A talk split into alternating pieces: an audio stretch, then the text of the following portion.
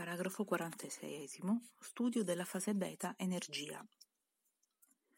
Osservando il divenire delle forme dinamiche, delineeremo ora anche le caratteristiche delle individuazioni tipiche e nel divenire ritroveremo il concetto e la legge che le guida. I tre aspetti statico, dinamico e concettuale della fase beta potranno così fondersi in una unica esposizione e ciò renderà il nostro passo più agile e veloce. La trasformazione della materia in energia non è più per voi un'ipotesi. Sapete calcolare la quantità di energia atomica immagazzinata nella materia. Una massa di un grammo presa allo zero assoluto ne contiene per 22 miliardi di calorie. Sapete che il Sole è in stato di completa disgregazione atomica per radioattività, il che implica fuoriuscita di elettroni, energia trasformazione di gamma in beta, e che essi vengono trasmessi alla Terra insieme a tutte le altre forme di energia. Questi centri dinamici lanciati dal Sole rimbalzano o penetrano o si combinano nell'atmosfera elettrica che circuisce il vostro pianeta dando luogo a vari fenomeni di cui non sapresti altrimenti rintracciare le cause, come ad esempio quello della diffusa luce del cielo notturno. È il più esteso, complesso e ricco fascio di radiazioni dinamiche quello che il Sole vi invia. Il fatto che i raggi solari cadendo sopra una superficie nera di un metro quadrato esercitano su di essa una pressione di 4 decimi di milligrammo vi mostra, oltre alla loro costituzione elettronica, che la radiazione luce si connette anche con spinte attive e reattive di ordine gravifico. Nei fenomeni di radioattività constatate che la dissociazione spontanea della materia implica un enorme sviluppo di calore dovuto appunto alla fuoriuscita dal sistema planetario atomico delle particelle periferiche.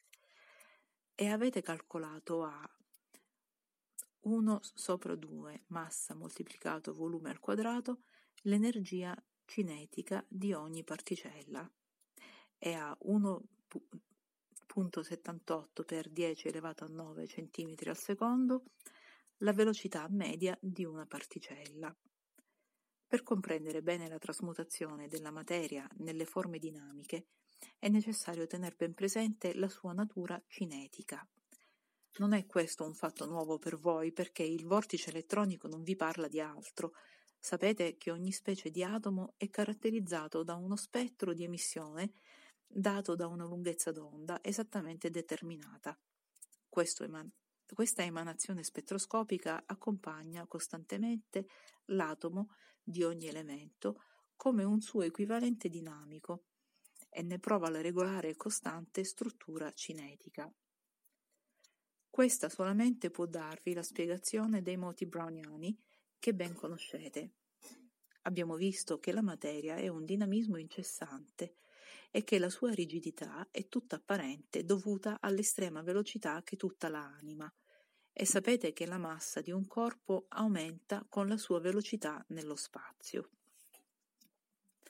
Un getto di acqua velocissimo offre alla penetrazione di un corpo la resistenza di un solido. Quando la massa di un gas, come l'aria, si moltiplica per la velocità, essa acquista le proprietà della massa di un solido. La pista solida che sorregge l'aeroplano, solido sospeso in un gas, è la sua velocità in rapporto all'aria, che da sola, se lanciata a ciclone, abbatte le case. Si tratta di rapporto, Difatti, più veloce è l'aeroplano e più piccola può esserne l'ala. E sapete che dar calore ad un corpo significa trasmettergli nuova energia, cioè imprimergli nuova intima velocità. L'analisi spettrale vi dà l'equivalente luce dei corpi così esattamente da renderne possibile attraverso questa emanazione dinamica l'individuazione a distanza nell'astrochimica. È inutile che corriate dietro ai vostri sensi e all'illusione tattile della solidità, per voi fondamentale perché la prima e fondamentale sensazione della vita terrestre. La solidità non è che una somma di movimenti velocissimi. E non vi illuda la costanza delle sensazioni, perché è dovuta solo alla costanza degli intimi processi fenomenici nell'ambito della legge eterna. I vostri sensi non sanno percepire sensazioni distinte che si succedono con estrema rapidità. La materia è pura energia. Nella sua intima struttura atomica essa è un edificio di forze. Materia nel senso di corpo solido, compatto, impenetrabile non esiste. Non si tratta che di resistenze, di reazioni e quanto chiamate solidità è solamente la sensazione che costantemente vi dà quella forza che si oppone alla spinta e al tatto. È la velocità che colma le immense estensioni di spazi vuoti in cui le minime unità si agitano. È la velocità che forma la massa, la stabilità, la coesione della materia. Guardate come movimenti rotatori rapidissimi conferiscono al giroscopio, finché si mantengono, un equilibrio autonomo stabile. Velocità è questa forza che si oppone allo staccarsi delle particelle della materia e le mantiene unite finché una forza contraria non vinca. E anche quando avete scomposta la materia in quelli che vi sembrano gli ultimi elementi, non vi trovate mai di fronte ad una particella solida, compatta indivisibile. L'atomo è un vortice, vortice è l'elettrone e il nucleo, vortici sono i centri e satelliti contenuti nel nucleo e ciò all'infinito. E quando voi immaginate la minima particella animata di velocità, essa non è mai un corpo nel senso comune, come voi immaginate, ma è sempre un vortice immateriale di velocità. È, è la scomposizione dei vortici in cui, no, in cui rotano unità vorticose minori si protrae all'infinito, in modo che nella sostanza non vi è materia nel vostro senso, ma vi è solo movimento.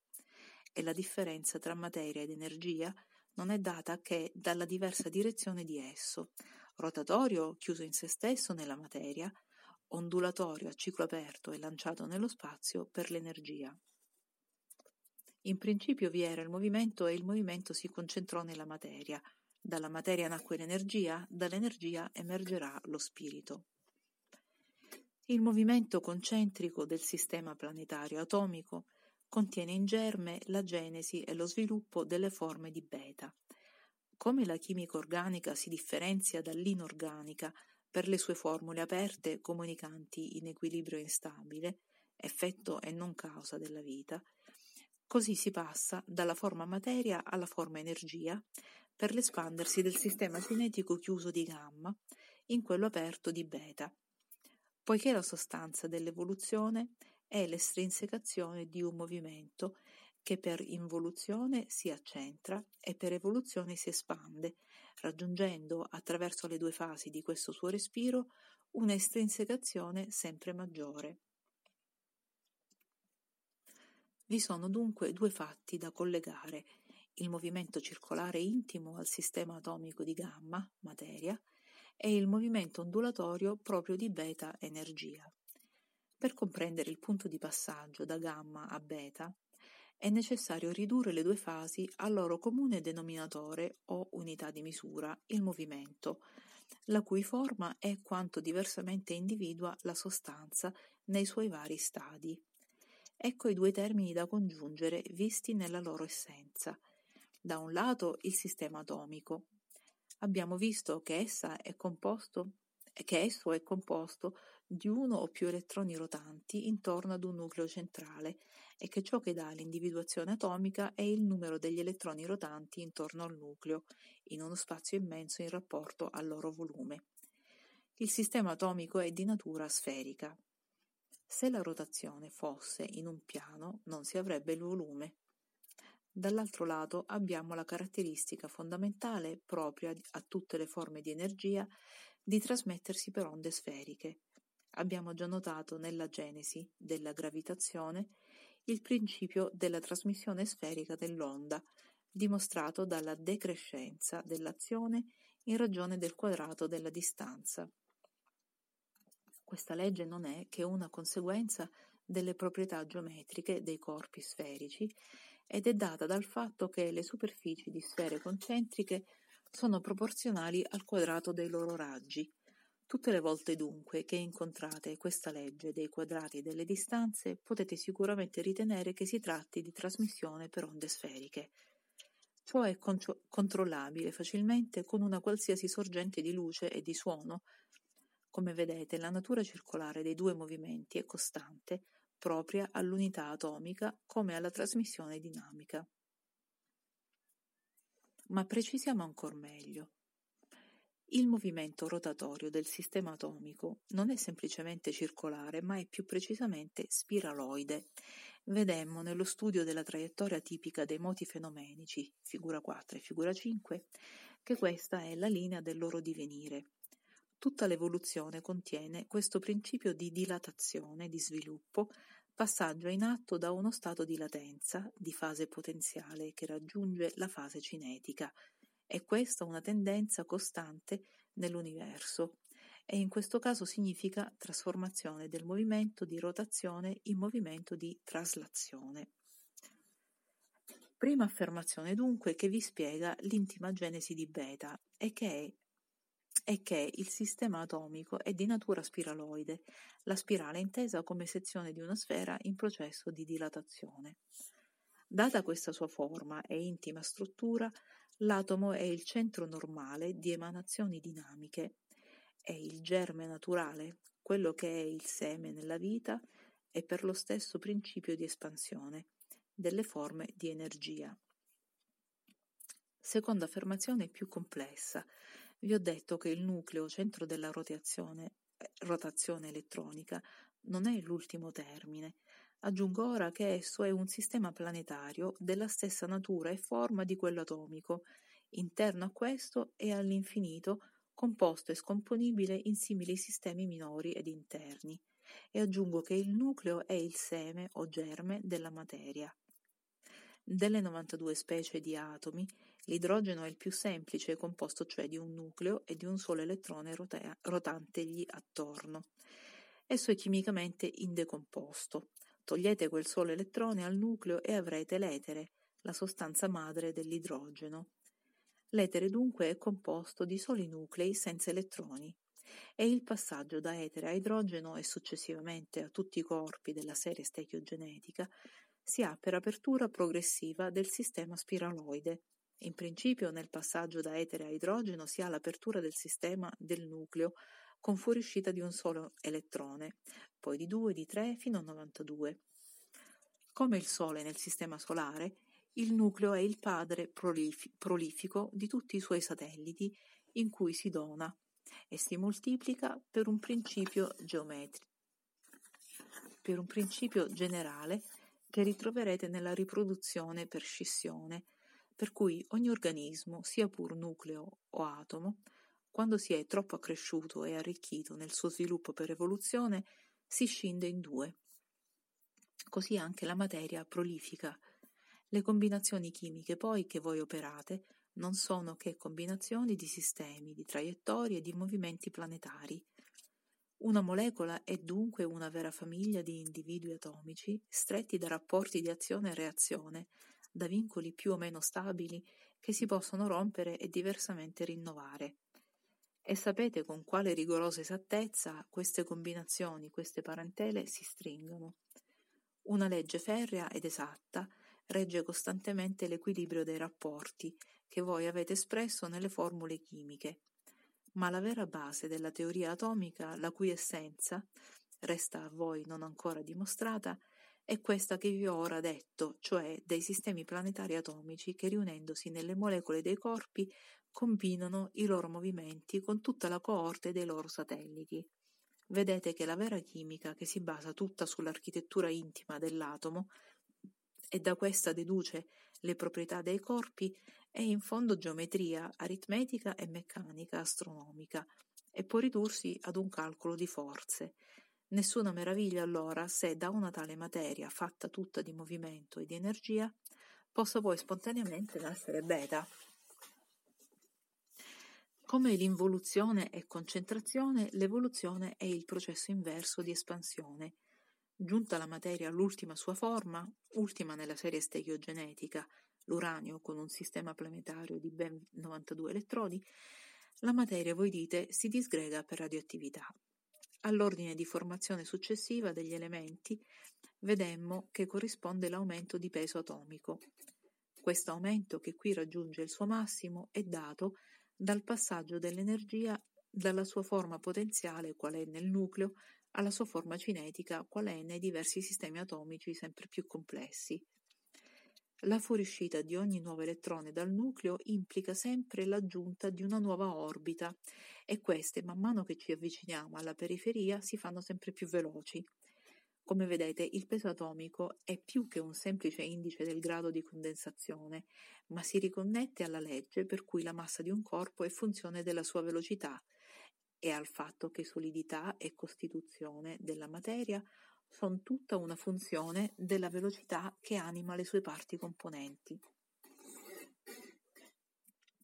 Avete già notato che la disgregazione per radioattività è disintegrazione atomica, cioè un nuovo spostamento di equilibrio nell'edificio atomico, per cui da questo partono emanazioni di carattere dinamico.